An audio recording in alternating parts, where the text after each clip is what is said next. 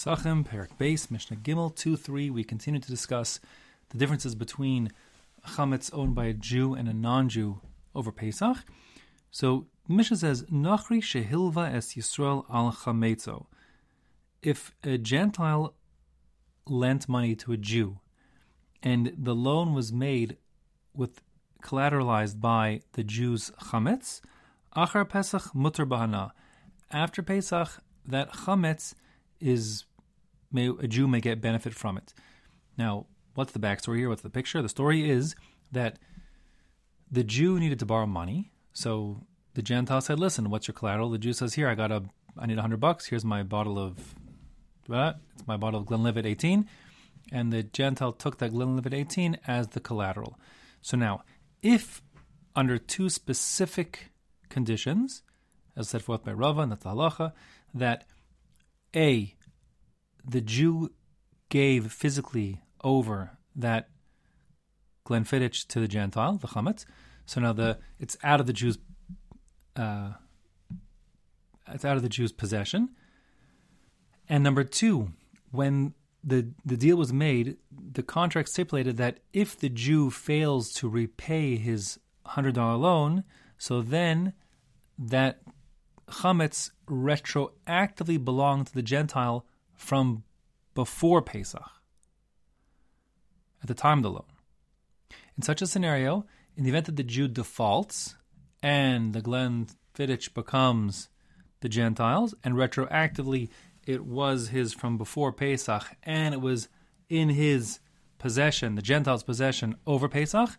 So then, after Pesach, the Gentile could give the Jew a l'chaim from the Glenfiddich, and the Jew could drink it, no problem, because since the Jew didn't own it over Pesach retroactively and didn't have in his possession, then he is it's not considered a chametz avla Pesach. If you'd missed one of those two criterion, two criteria, meaning either if the Jew had it on his premises, so then the Jew was responsible to protect it and ensure that the collateral is, you know, safe and sound. And would, if someone would happen to it, he'd be responsible. Since he has responsibility, the Jew has responsibility for that chametz. So then it's like he owns it in part. So then it would be chametz alav Pesach. And similarly, if it was owned by the Jew over Pesach, but only became the Gentiles after Pesach upon failure to repay the loan. So then over Pesach itself was owned by a Jew, and therefore it would be considered a chametz alav Pesach would be aser bahana. But assuming both those criteria met, so then the Jew could get benefit from the chametz that was retroactively owned by the Gentile over Pesach. Um, the Shulchan Aruch paskens like the Raavad that this is true as I described it. The Rambam understands that the loan had to be um, payable from before Pesach. Okay, fine.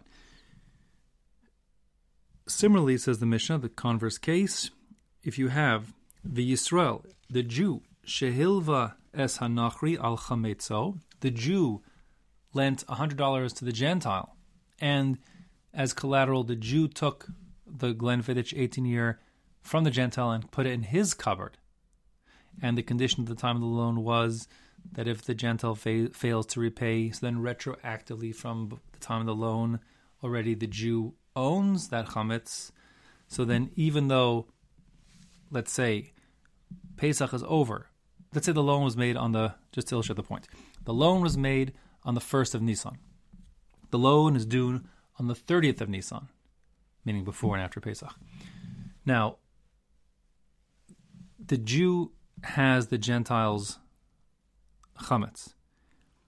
If on Motzei Pesach you make Havdalah, at that point, if the Gentile would say, or anyone would say, whose Glenfiddich is in your cupboard? The Jew would say, it belongs to, to the Gentile. It's the collateral for loan I gave him. Even though, come, you know, seven days later, the Gentile fails to pay back the debt, and then, so therefore now the whiskey becomes the Jews, and retroactively was his from before Pesach. That's the point I'm getting here. Retroactively now, since it was failed to be repaid the loan, the retroactively the chametz belongs to the Jew from before Pesach. Even though in Motzei Pesach you'd have said it's still the Gentile, still it is considered to be chametz that was owned by a Jew in Assur Bahana. Okay?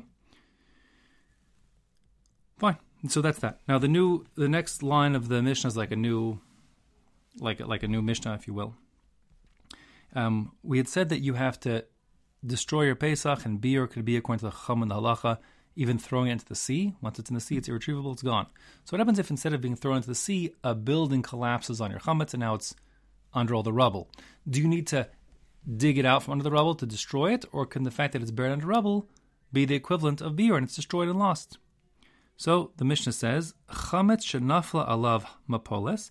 If you have chametz upon which a building collapsed, harehu ke mevoar. It's as if that chametz has been destroyed already. Since it's inaccessible, it's as good as gone. It's like being scattered to the wind or thrown to the sea. Rabbi Shimon Gamliel Omer. Rabbi Shimon Gamliel is coming now not to argue, but just to explain further that when is that true? That it's good as gone if it's under the rubble. Kol she'ein hakelev yachol achrav. That assumes that a dog can't go and sniff it out and pull it out from the rubble. If it would still be accessible to a dog, the concern is sometime over Pesach, the dog could indeed pull it out through under the rubble, and then all sorts of things could go wrong, of course, right? The, the chametz in the open, you have it, you see it, it can be eaten, etc. So different, all things can go wrong. So therefore, Rabbi Shimon Gamliel is saying it's true that it's as if it was destroyed, but only if it's inaccessible to a dog. And the Gemara speaks out that means it's buried at least three tefachim deep underground. The dog wouldn't dig out something that's more than three tefachim buried underground. So long as the rubble is three tefachim high above the chametz and it's inaccessible to a dog, so then it's considered to be destroyed, and no need to do any further biur or bits of that matter um, for that buried chametz.